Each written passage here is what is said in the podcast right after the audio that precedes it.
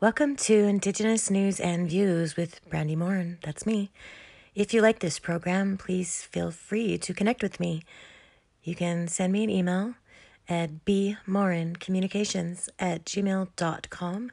That's B Morin, M O R I N, communications, C O M M U N I C A T I O N S, at gmail.com.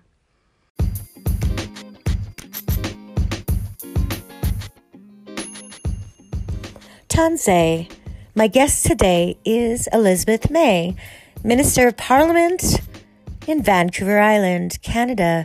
She's uh, the former leader of Canada's Green Party for 13 years. She's also a wife and mother, famous for her fierce commitment to protect and sustain Mother Earth. She's also an author of eight books and a lawyer. In 2005, Elizabeth was named an Officer of the Order of Canada, and the United Nations calls her one of the leading women environmentalists worldwide.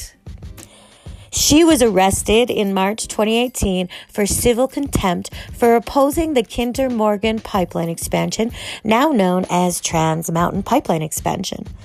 That got her a charge of criminal contempt, in which she was sentenced to pay a fine of $1,500. Elizabeth is also an ally of Indigenous peoples. Since the 1980s, she has worked extensively with our people around the world. She spent time in the Amazon advocating for the Kayapo people who were threatened by the construction of a massive dam on a river, a tributary of the Amazon, which they rely upon. She worked with David Suzuki to raise money to support the largest pan Amazonian gathering of tribes in history. This gathering raised enough money to lead the World Bank to reject funding for the dam.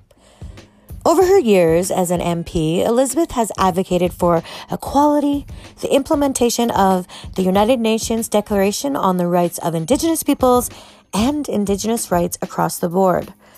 She shared with me something she's never told publicly about what started her journey of walking beside her Indigenous brothers and sisters. So, let's tune into our interview.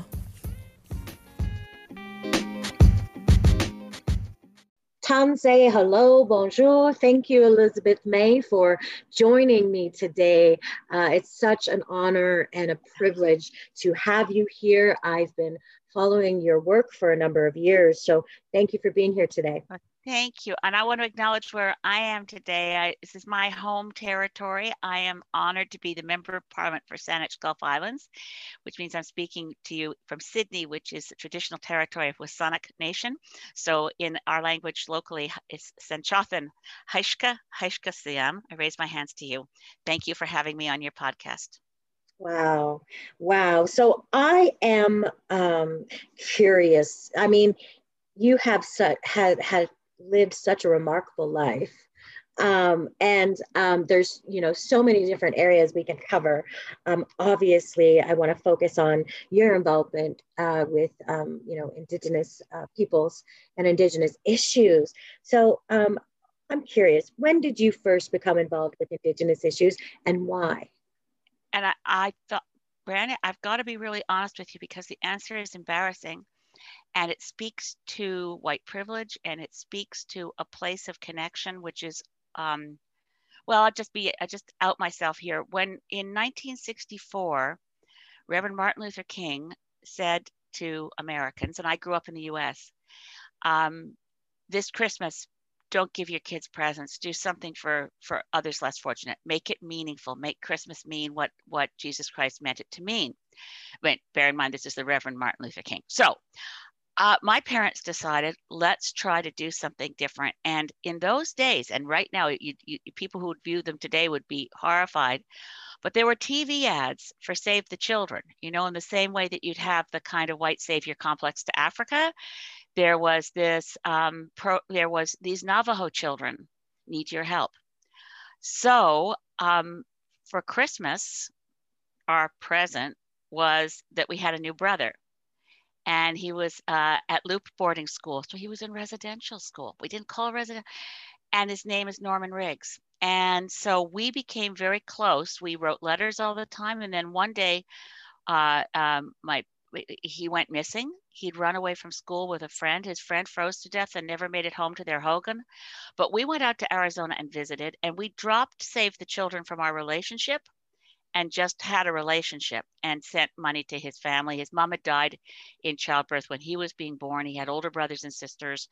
And we were close right up to when we moved to Canada. And then we went broke and we were still in correspondence, but we weren't. And so I, part of my heart is still wanting to, I have asked friends in Arizona over the years, can you help me find Norman? My mom wrote to Bobby Kennedy, who was then the senator, uh, was uh, so back in the day, my mother, having visited Leupp boarding school, wrote him and said, "This is terrible. These children who've grown up living in a Hogan, they they were in bunk beds and they'd roll out of bed and crack their skulls because." Uh, so she got Kennedy to make sure that every residential school had guardrails on the upper bunks so children wouldn't roll out of bed really? and hurt themselves. Yeah. But I mean, this was a very, this is an early engagement. But what it did for me as at, at, at, in 1964, I was in grade four, I read a lot on Indigenous issues as a child. So, and then as a young person. So I think I was in grade 10 when Dee Brown's book, Bury My Heart at Wounded Knee, came out. So I was kind of made fun of by other kids in school. So because, well, I mean, they just thought I was a nut because I was so worried about Indigenous issues. So I, when I was in, when we moved to Cape Breton Island, it was for the first time in my life I had Indigenous friends because I was living in a place where it was Mi'kmaq, Maliseet, Passamaquoddy territory. And in doing environmental work, particularly fighting pesticide spraying, uh, Mi'kmaq communities were very involved. And so, and then fighting Agent Orange. So over the years, I moved from being kind of this, well, I mean, a really, really separate existence from living in Indigenous communities or recognizing that we were on stolen land in Connecticut. We didn't quite recognize that. Indigenous people lived other places, right? So it's been part of, you know, from an early age, I'd say that. Wow. Part of part of what touched my heart. But I I mean I'm so honored to be like at the point that I started recognizing that I actually like as a normal thing, not like a, a rare thing, uh, not like a reaching outside my space. I was in a space where indigenous and and uh, and local warrior uh, eh, eh, these are my friends. It's not like a difference anymore. And that was a that was one of the reasons i loved that we moved to cape breton. It was a surprise thing that happened was um, uh, that that working closely with the Mi'kmaq was the first real connection as an adult of working together. Wow, amazing. So uh, you went to the Amazon and did yeah. some work there. Can you tell me a little bit about about that and when?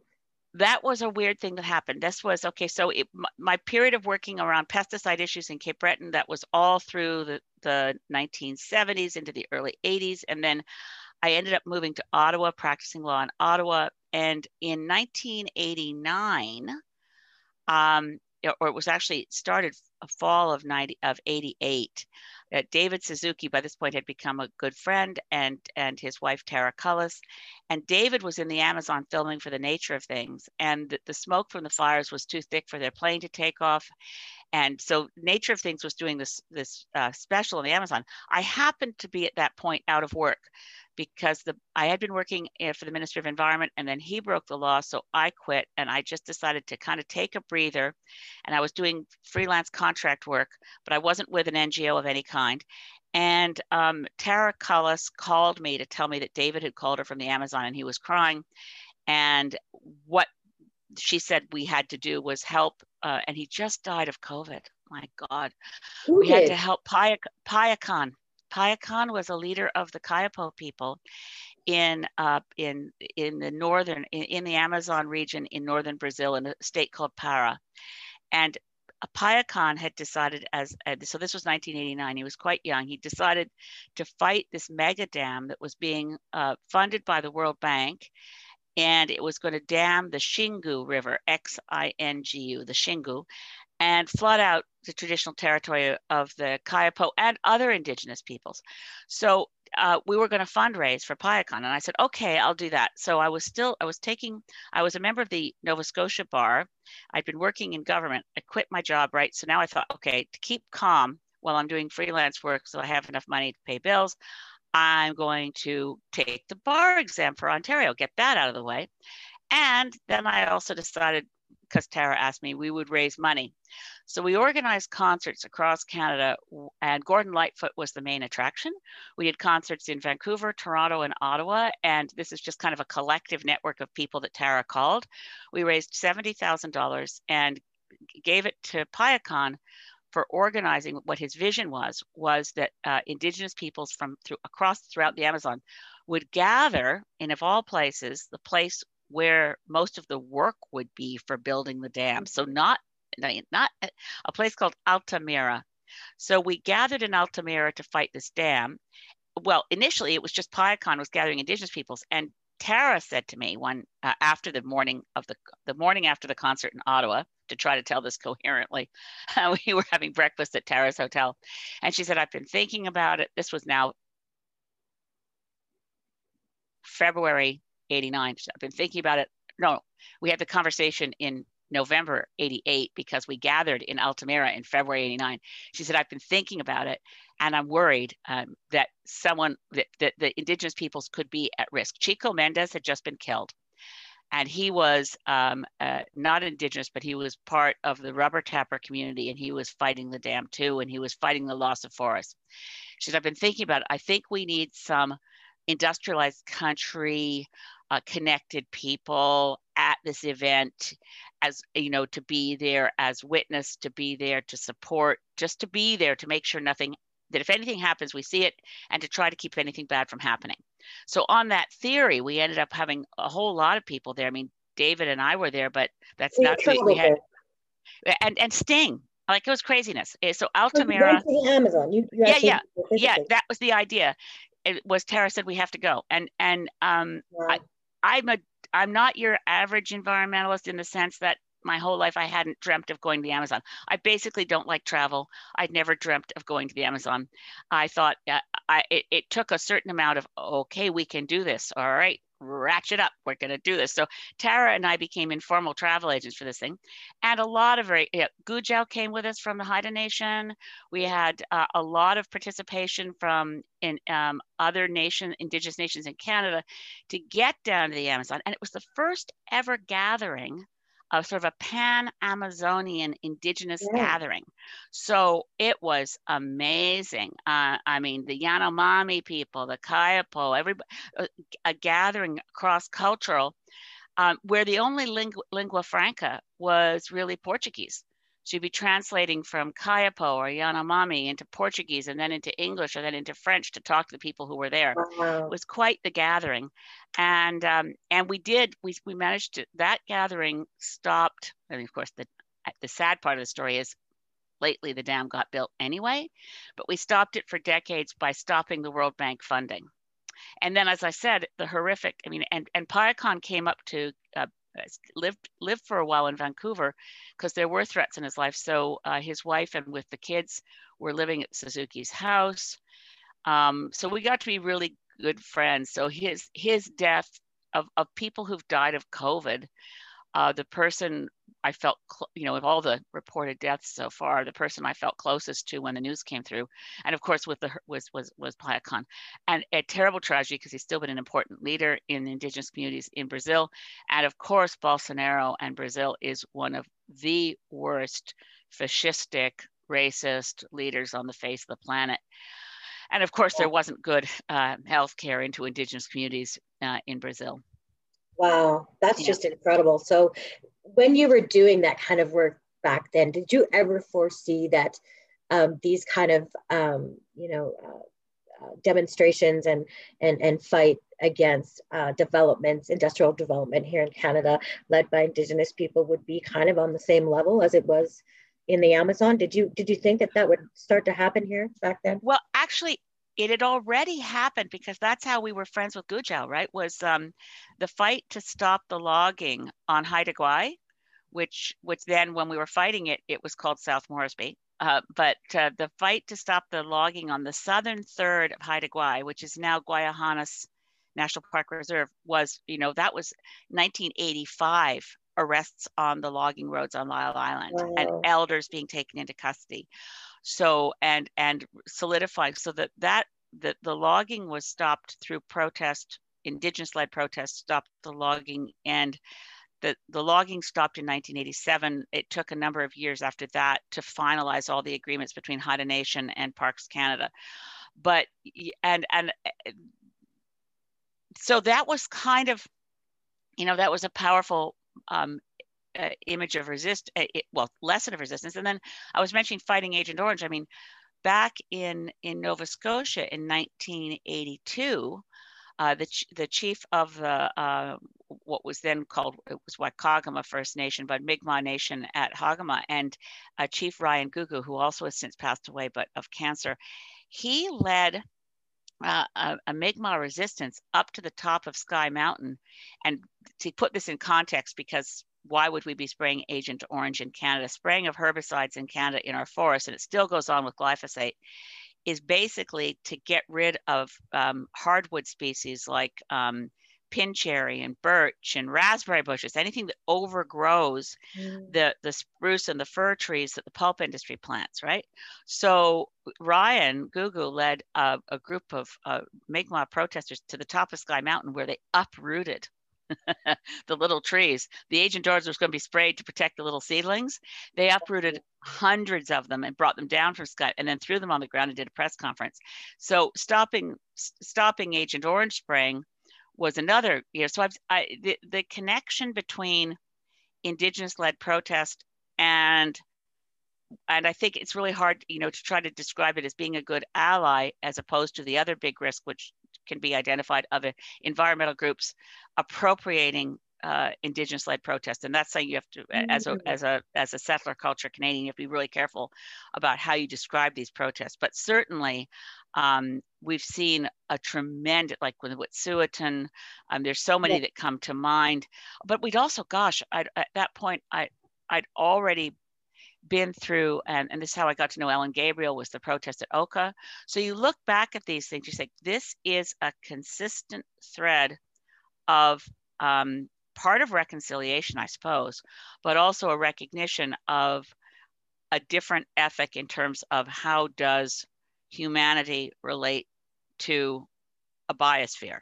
Mm-hmm. so how do humans relate to mother earth? And as soon as you say as they do in Bolivia, Pachamama, or here to say Mother Earth, it's a different level of, of yes. connection. And you can draw that line right back to Chief Joseph and the Nez Perce. You can go back any, you can find, you can find this ethic consistently uh, in recorded settler culture, and obviously oral histories of Indigenous people everywhere are consistent. I mean, that, that, was that was a broad, sweeping generalization that may not be true, but that's my experience. Absolutely. Now, um, you you were arrested in 2018 for um, you know uh, demonstrating against the Trans Mountain uh, Pipeline. Um, what was that like uh, for you? You know, as a leader, did you go in knowing that this would happen? Yeah. Um, what what were the stakes? Well, it was not a, it was uh, what had happened again there. There's always a, a backstory because you don't just wake up one morning and think I'll go get arrested. I, mm-hmm. I was at a very large gathering in Vancouver before Justin Trudeau broke his promises and approved the pipeline to begin with when it was, you know, Kinder Morgan. And this, so um, the, when I say broke his promises in the 2015 election campaign, Justin Trudeau had said that there could be no approval of a pipeline where the process to examine it had been so very flawed. And the National Energy Board process, and I'd been an intervener in the National Energy Board process. I worked, and I didn't have like, you know, I just did this work myself. I, I don't have, uh, I mean, I'm, i have the money of an MP without a recognized party status. So I do my own research. I work mm-hmm. hard on this stuff. So as an as an intervener in the NEB process, I I, re- I read all 23,000 pages of the Kinder Morgan bogus excuse for review. And it's important to actually, I always say I read it, there were many thousands of pages that were identical to other thousands of pages. But I, I, I feel like uh, uh this is something I learned from law school is, is to be very thorough. And I, I printed the whole thing out and I did have some of the the team from my my Parliament Hill office came to my apartment on a weekend, and we sorted binders with, oh, this is the same bullshit that was over there. Okay, pile that up in that corner, pile this up in that corner. Can we find anything useful? So right, so I I I'd been fighting this damn thing. And I showed up at the rally uh, in Vancouver, uh, thinking that we could still stop Justin Trudeau from approving the pipeline. And Grand Chief Stewart Phillip asked of those of us who were settler culture politicians speaking at that event, and there were many more of us who said yes than who actually showed up.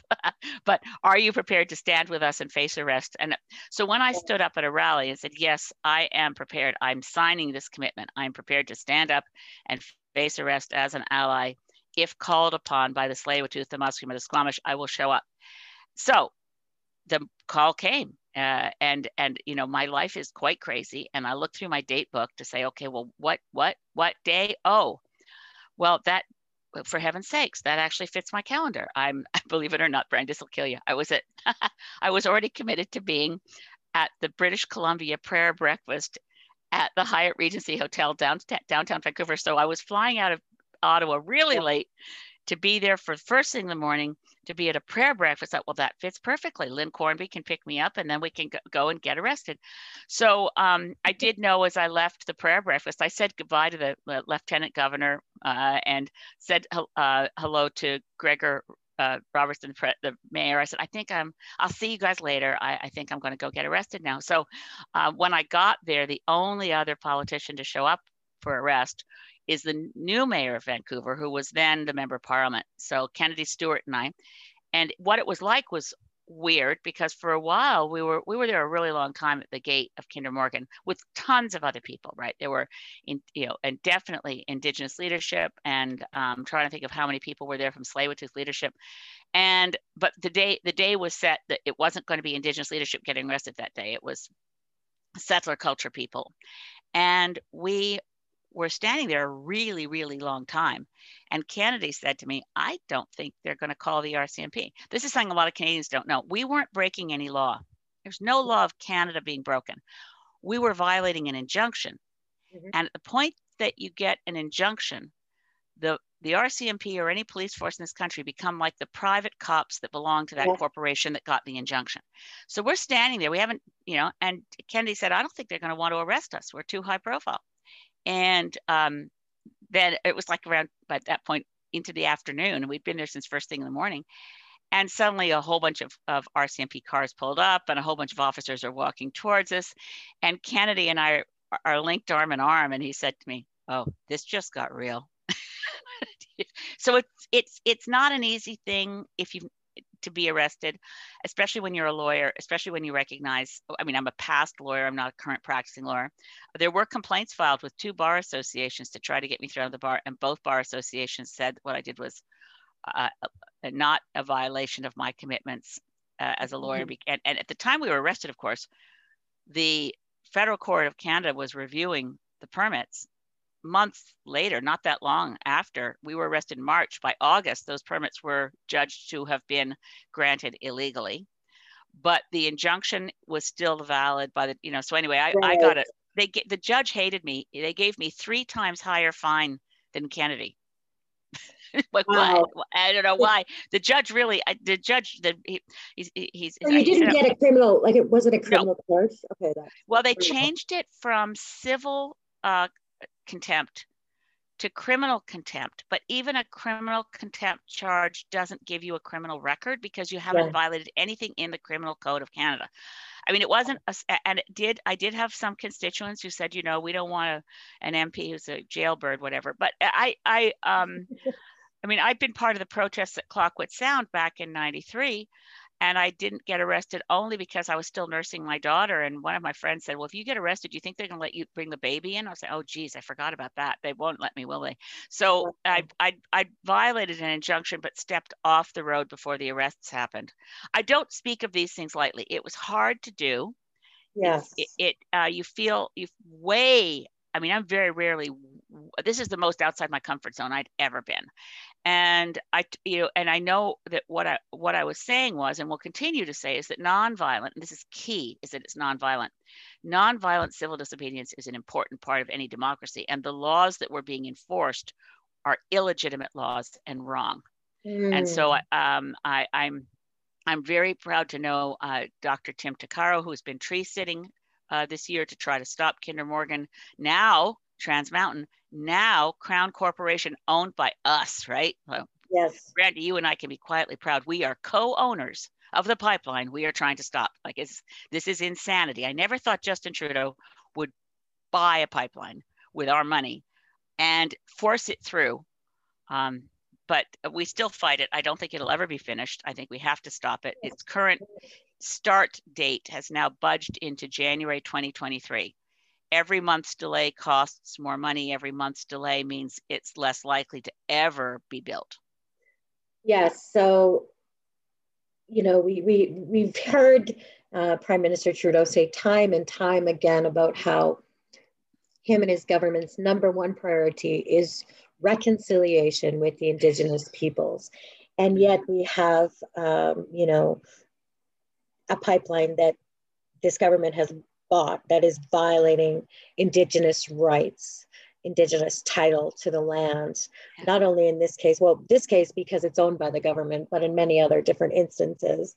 Um, what do you think about that? Like, it's so um, hip, it seems so hypocritical, you know, to me um, that you know he he's telling everybody that reconciliation is the number one priority, but it, it's just it's clearly not the number one one priority is is is economic gain. That's what it it's. But the crazy thing is, the TMX project will never make money. I mean, mm-hmm. that's one of the things I know from working on the in the NEB hearings. Okay, so this is this is pretty juicy and hard to believe that the Canadian media never paid attention to it. In the hearings, Unifor, the biggest union for oil sands workers, intervened in that hearing to oppose the project. Mm. So Unifor opposed the project because they said this is all about shipping raw bitumen out of Canada as dilbit, which is a horrific substance that can't be cleaned up. And it will cost us refinery jobs in Canada. Unifor's evidence was rejected by the NEB, the National Energy Board, now Canada Energy Regulator, refused to allow them to table the evidence mm-hmm. because they said economic impacts are outside the mandate of this hearing. Really? And then their conclusion is there's all this environmental damage, there's indigenous issues, all of these things are negative, but it's in the national interest of Canada because right. of the economy. From the same board that said we won't hear the economic evidence that this is negative yes. economic impact wow. because it's outside our mandate. If we had a decent national news media in this country, other than APT and I and, and people like you, but honest to God, how it wasn't front page news in the Globe and Mail, the National Energy Board says the economic impacts of this pipeline are outside our mandate. We refuse to hear the evidence from oil sands workers and their union that this isn't a good thing. Now, wow. so the craziness of all that is it's not the economic interest that drove approving the pipeline. It was misguided lunacy of Trudeau advisors, and particularly Gerry Butts.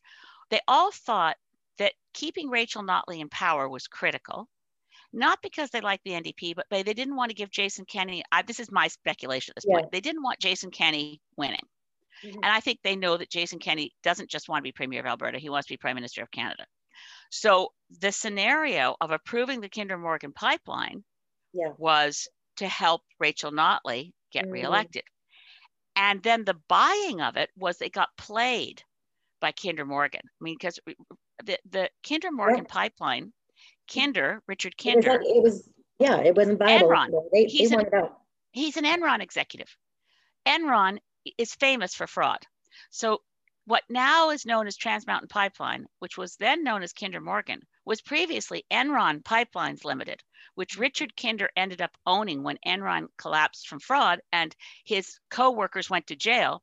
This lucky son of a bitch ends up in Texas owning Enron Pipelines Limited with enough money to buy TMX, which was a Canadian pipeline built in the 1950s, and then keep adding pipeline stuff to it. So they figured out they could kidnap their own project, like say, you know, give us money now or we kill the dog. You know that famous what that was a Rolling Stone cover, I think. But anyway, they wanted to get they what they wanted to do was, according to Robyn Allan, who's a great economist here in BC, she figured out from reading the contracts that if Kinder Morgan walked away when they realized the project couldn't make money, they would owe some third party obligations to people to some in, some companies that had bought long-term contracts to move product through the pipeline.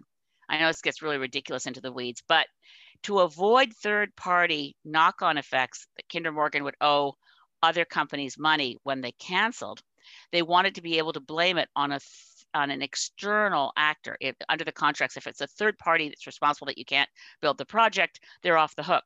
So they set this crazy deadline of you get, make sure yeah. that by may 30th we are guaranteed to be able to build this pipeline. Well anyone with a brain in their head in federal cabinet knows the answer is we can't give you a guarantee because the matter is before the courts the Federal Court of Canada is currently reviewing these permits. And while we have, you have all our sympathy and oh, we hope you're able to build, but we can't jump in here and say we can give you a guarantee when our courts are reviewing the project. They went so far, they went, they, they began to see this as a matter of public relations, credibility. They wanted to be able to say to Canadians, we got a pipeline built. So that's when they realized there's no way out. So Kinder Morgan having kidnapped their own project they wanted to shoot the hostage, right? That was their goal. They wanted to get rid of this pipeline project. Instead, yep. they end up dealing with a bunch of people who might have well have just fallen off the turnip truck with, with an unlimited checkbook of our money to say, no, no, we'll buy it. So then we can finish it, right? Because we've committed all over the yin yang. Every time they said, this pipeline will be built, this pipeline must be built, they painted themselves in a corner. They wrote a check mm-hmm. of our mm-hmm. money of 4.5 billion to buy the existing I'm pipeline growing. from the and Wait. then they say we'll spend 12.6 billion more to finish it. Anyway, as you can see, I have a, it's hard to stop ranting about how angry I am about this. We bought the pipeline not because of the economy. We bought the pipeline because of the political risk to the federal liberals, because they painted themselves in a corner by saying over and over again, this pipeline will be built. This pipeline must be built. Yeah. And so obviously that was a number one priority. That was the true number one priority. It is not reconciliation for this government. What do you have to say? Screamingly, obviously true. I think at some level, and I have to say, I think current Minister of Indigenous Services, Marc Miller, is mm-hmm. deeply committed to reconciliation. And it, I, I think he literally weeps when he sees things like that incident in in Iqaluit where the uh, RCMP truck door knocks down an, an Inuk elder. I think I think he I think there's decent human beings in the pack, and I always try to try. I give people the benefit of the doubt a lot, but probably makes me a lot less effective because I I I don't I don't I I can't really be partisan. I like to find good people and work with them wherever they are. But there is no question that having a mandate letter, that every single cabinet minister has received a mandate letter, there is no greater priority for me and our government than reconciliation with Indigenous peoples. And then what? The, take down Wet'suwet'en uh, tradition, hereditary chiefs with RCMP in a militarized presence, uh, and to, to push through TMX, which we own, to decide that's the priority. Mm-hmm. Obviously, they they have a, a lot of priorities more than the one that they've claimed over and over again is their number one priority as with most people in politics you know the number one priority is getting reelected that's the horror of our system that's why long-term commitments like climate crisis or reconciliation they don't fit in the two to four year window for making sure you get reelected so, and this is true of every other party. I mean, I'm not going to yeah. be too partisan about it. It's not true of Greens, but every other party will say, well, look, the ends justify the means. What good mm-hmm. does it do? You know, whatever great idealistic concern they may claim they have at the moment, what good does it do ending poverty in Canada if we don't get reelected? So, to get reelected, we're going to do all these things that are massively inconsistent, enormously hypocritical. But you see, we're doing, you know, and the NDP does this, everybody does this. It's a terrible thing to to make a well hypocrisy is galling and it is endemic in politics mm. so in regards to climate change and the you know the knowledge and the you know the ancestral uh, teachings and technology that indigenous peoples you know have to offer um, to help you know fight this crisis that we're in you know as a world um, in your opinion, um, how important is that? And what are the consequences if Indigenous um, input isn't included? Well, the consequences are extinction. We're not. We're not. This is not a small scale threat. This is not.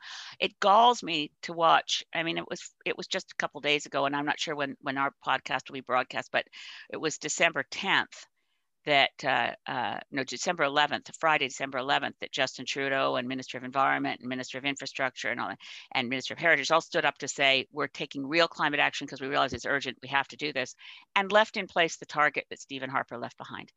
And but it's presented on the podium in front of the Prime Minister, healthy economy, healthy environment. I'm thinking they are still operating under the wrong frame.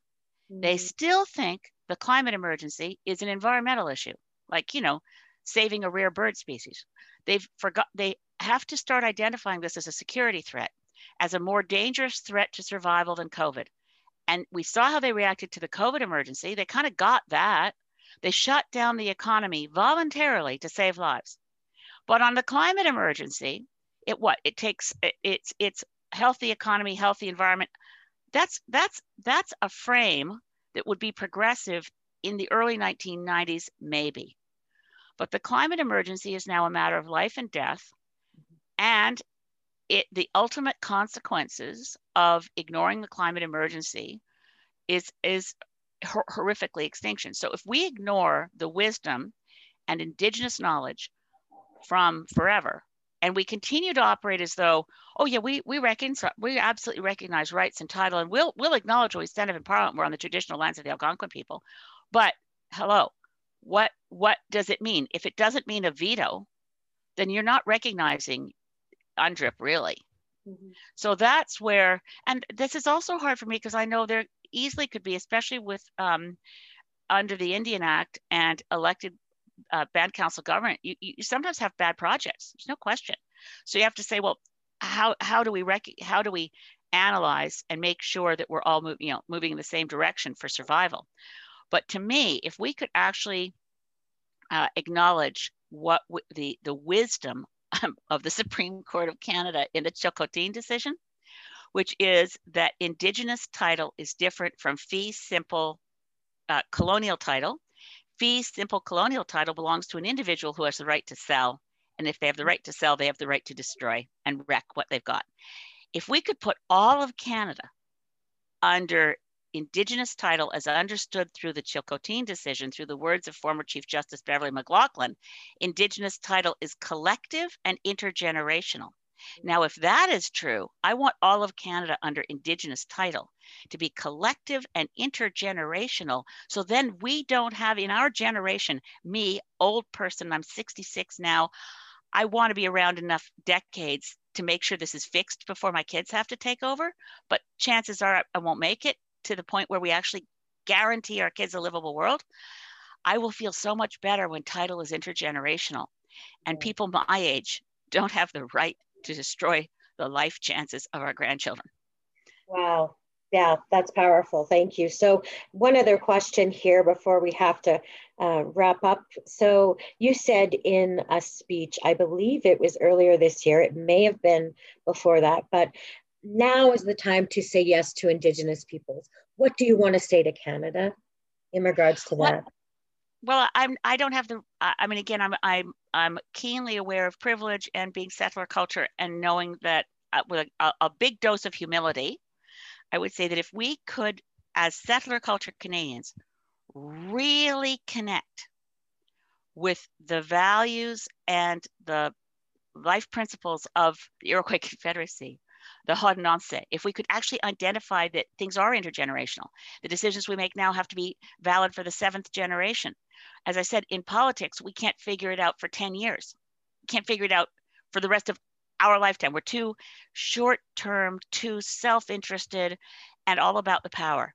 And if we could, as a people, decide and globally decide Indigenous values and wisdom are the salvation for humanity, whether you're settler or indigenous. If we don't figure this out, if we don't get it right, and as a Christian, I would say if we don't figure out getting in right relation with the Creator, that the the the, the Adam and Eve story, which of course is fable and myth and all that, it's not literally true, but it's a very good way of identifying where we went wrong. We went wrong when we separated ourselves from the abundance of a natural world that gives us everything we want. We went mm-hmm. wrong when we adopted the hubris that humanity is in charge, that human beings are, if you will, top dog. We went wrong. And if we're going to be in right relationship with our creator, we have to be in right relationship with all the other species with whom we save this planet. and share this planet. And I think as eh, this is, could I say to all Canadians, eh, stop and think twice before you make assumptions about Indigenous peoples. Stop and think twice of what you think about Indigenous culture. Read, read, read as much as you can. Understand the deep, deep scarring of the genocide that is upon us, but which through the extraordinary, um, how do you even describe the, the resilience mm. uh, that, for, for instance, that the Wet'suwet'en still know what traditional hereditary leadership looks like after all the attempts to ban it to i mean you look at you look at the uh, i mean where i live W̱SÁNEĆ territory and I, there are well one of our local chiefs uh, chief Don Tom is now one of the vice presidents of the BC Council of Indian Chiefs, but he's so good at explaining. You know, he said, "I'm an I'm an Indian Act chief uh, who wants to work myself out of a job because I know that in my community, really, it's the family houses and it's the matriarchs who are in charge, and mm-hmm. the decision making structure isn't the one I'm in. I mean, if we could, as settler culture Canadians, really understand the extraordinary courage and resilience and and spiritual integrity of many different nations and many different peoples on this continent who were here first and who've survived ge- an attempted genocide. Yeah. I'd say attempted because it hasn't succeeded in really destroying the culture, the wisdom, yeah. the knowledge that, you know, all of what I am honored to sometimes begin to understand. So I know I'm at I'm not really very articulate about exactly why, but I do think the, the salvation for our society and the next century for Canada, we'll be an entirely different country if we get reconciliation right. And we'll be a much better, richer, and I mean in terms of the, the you know the big questions like why am I here? What's the point of life? what's out there beyond human existence, what's more important than the economy, kind of the big questions. We will be a richer people at, if settler culture Canadians begin to understand um, the richness of an Indigenous worldview. Wow, thank you. Thank you so much for being on the show today. I'd love to have you again. I feel like this conversation could go on and on and on. So, again, thank you. Thank you for the work that you do yeah, well, thank you. Uh, Haishka, Miigwech, Walalan, Masicho, thank you very much.